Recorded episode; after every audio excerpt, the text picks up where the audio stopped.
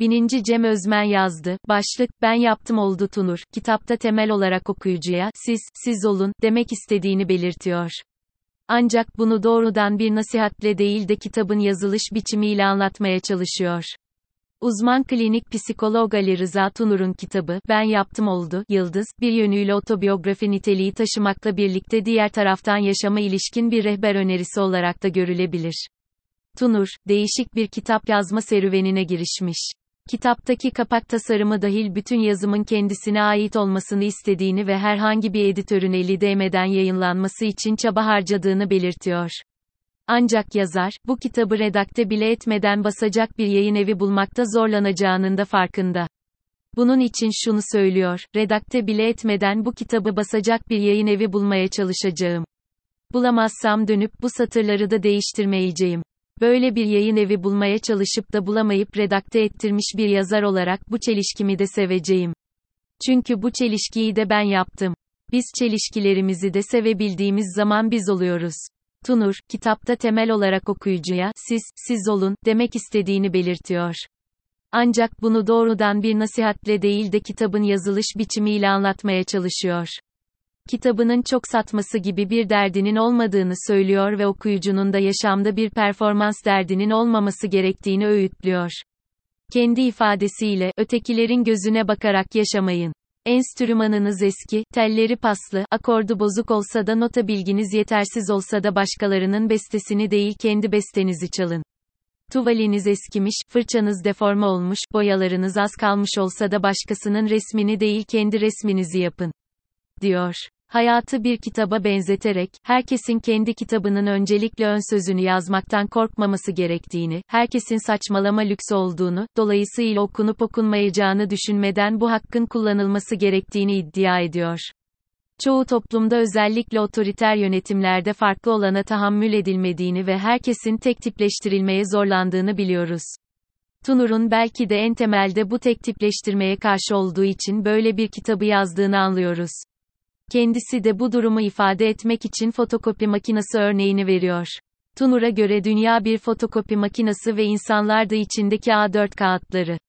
Makine içerisinde herkes aynı şeyi kopyalıyor, ta ki arada isyankar bir A dört kağıdı çıkıp da makineyi sıkıştırana kadar. Sürekli işleyen makine, ancak bu durumda durduruluyor, kapağı açılıyor ve fakat isyankar A dört kağıdı buruşturularak çöpe atılıyor. Bu durum, geride kalanlar için bir örnek oluşturuyor ve çöpe atılmamak için herkesin tek bir model olduğuna tam iman etmesi bekleniyor. Bu yüzden de özellikle, birlik sözcüğü neredeyse kutsanmış bir sözcük olarak görülüyor. Tunur'un konuyla ilgili çocukluğundan beri yaptığı gözlemlere ilişkin ifadeleri şu şekilde, Evren Paşa her akşam televizyonda, "Netekim bugünler milli birlik ve beraberliğe en çok ihtiyacımız olan günlerdir," diyordu. Ben de o her zamanki zihinsel kapasitemle sanıyordum ki paşa bir akşam diyecek ki, sayın yurttaşlarım, önümüzdeki çarşambadan itibaren milli birlik ve beraberliğe pek ihtiyacımızın olmayacağı bir dönem başlıyor. Yaşım kırka yaklaştı, hala milli birlik ve beraberliğe çok ihtiyacımız var. Kitapta tartışılan konulardan birisi de felsefenin kadim sorunsallarından birisi olan insanın kaderini kendisinin mi yazdığı yoksa koşulların mı onun hayatını belirlediği konusu. Yani biz isteseydik yaşantımıza yön verebilir ve şu ankinden farklı bir noktada olabilir miydik? Yoksa ne yaparsak yapalım içinde bulunduğumuz içsel ve dışsal koşullar bizi bulunduğumuz bu noktaya mı getirecekti? Bu sorunun kesin bir yanıtı olmadığı ve muhtemelen de hiçbir zaman olamayacağı için aslında sorun, pratikte insanın yaşamına ne şekilde yaklaşacağına indirgenmiş oluyor. İnsan bu hikayeyle ne yapacak? Onu sevecek ve onunla uyumlu bir şekilde mi yaşayacak? Yoksa onunla bir düzeyde mücadele halinde olacak ve değiştirmeye mi çalışacak? Bu konuda yazar, insanın her ne şekilde bir hikaye yaşıyorsa öncelikle onunla barışık olması gerektiğini iddia ediyor. Kendi ifadeleriyle, hayat basit bir tercihtir. Ya hikayenizle barışık olursunuz ya hikayenizle kavga edersiniz. Nokta. Ya, şimdiki aklım olsaydı, diye başlarsınız hikayenize ya da o günkü aklınızın o günün gerçeği olduğu, bugünkü aklınızın da bugünün gerçeği olduğu gerçeğinden hareketli olaylar arasındaki matematiği analiz eder ve analizinizi seversiniz. Tunur, bu görüşünü temellendirirken aslında insanın önündeki olası katrilyonlarca hikaye arasından farkında olarak ya da olmayarak tek bir hikaye yazdığını belirtiyor. Bu durumda da doğal olarak olası diğer katrilyonlarca hikayeden de vazgeçiliyor. Zira her tercih bir vazgeçiştir. Yazara göre asıl mesele, insanın sadece seçtiği tercihi biliyor ve yaşıyor olması, buna karşın diğer seçenekleri bilmiyor ve hiçbir zamanda bilemeyecek olmasıdır.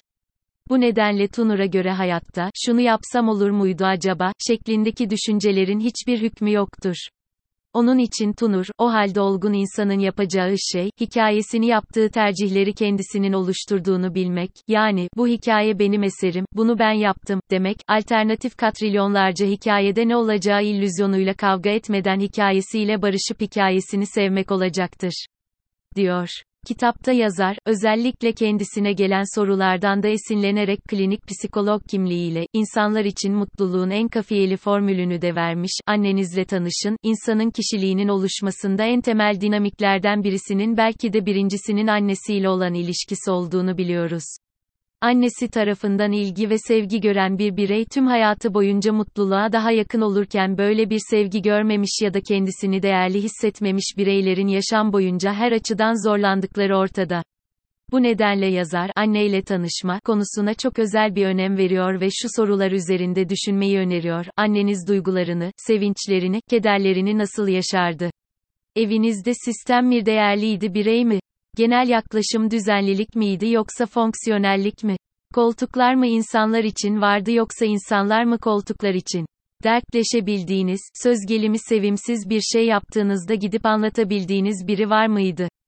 Bu sorular çoğaltılabilir tabi. Ancak bizi biz yapan süreçlerin belki de en temel köşe taşları için buna benzer soruların yanıtları üzerinde düşünmemiz oldukça yararlı olacaktır. Geçmişinizle barışın, insanların geçmişte yaşadıkları olaylarda kişiliklerini ve davranışlarını belirlemede oldukça büyük öneme sahiptirler. Bu nedenle yazar, sağlıklı bir birey olmak açısından geçmişle de barışmanın önemini işaret ediyor. Gerçekten bugünü yaşayıp bugüne sahip çıkabilen zihin mutlu zihindir. Geriye ve ileriyle doğru şart kipiyle uçuşan zihin ise mutsuz bir zihindir. Geriye doğru, şunu yapsam böyle olur muydu, bunu yapsam şöyle olur muydu, şeklinde uçuşan zihin, ileriyle doğru da aynı şekilde, şunu yaparsam böyle olur mu, bunu yaparsam şöyle olur mu, şeklinde uçuşur. Bu anlamda kendi geçmişiyle barışmayı başaramayan insanlar için bugünün de huzurlu bir şekilde yaşanması oldukça zordur. Gerçeklikle yarışın, yaşamın belki de en temel referansının gerçeklik olduğu düşünüldüğünde hayatın karmaşıklığı ve değişkenliği içerisinde karşılaştığımız olaylardaki hakikatin kendisini bulmanın ne kadar önemli olduğu ortaya çıkıyor. Bu nedenle yazar herkese hakiki, samimi, gerçeğin peşinde olunması konusunda çağrı yapıyor ve Mevlana örneğini veriyor. Mevlana, hamdım, piştim, yandım, sözüyle kendi hayatının üç dönemine işaret ediyor. Hamdım, dediği henüz hayatın gerçekliğinden uzak olduğu dönemi simgeler. Piştim, ifadesiyle hayatın gerçekleriyle ve kendisiyle buluşmasını anlatır. Yandım, dediği yer ise bu meşakkatli hakikati bulma yolculuğunda ulaştığı gerçekliğin yakıcılığını simgeler. Dolayısıyla yaşamın her anında hakikati, gerçeği arama yolculuğunun ve bulma talebinin sürekli olması gerekiyor. Özetle yazar, bu kitapta herkesin kendi hayatına sahip çıkması, onun sorumluluğunu taşıması ve o doğrultuda kendi rıza ve istekleri doğrultusunda bir yaşam sürmesi gerektiğini anlatıyor. Kendi sözleriyle bitirelim, biz kendimizin noteri olabildiğimiz, başkalarının gözüne bakmadan yaşayabildiğimiz, el alem ne der diye bir derdimiz olmadığı, eylemlerimizi kendimiz planlayıp sonuçlarına da kendimiz katlanabildiğimiz zaman, yani eylemlerimize sahip çıkıp ben yaparım dediğimiz zaman, bu da yetmez, yaptığımız şeyin sonucu ne olursa olsun onun için oldu dediğimiz zaman biz oluyoruz. Bu kitabın okuyucusuna bir tek nasihati var, siz siz olun, siz siz olun.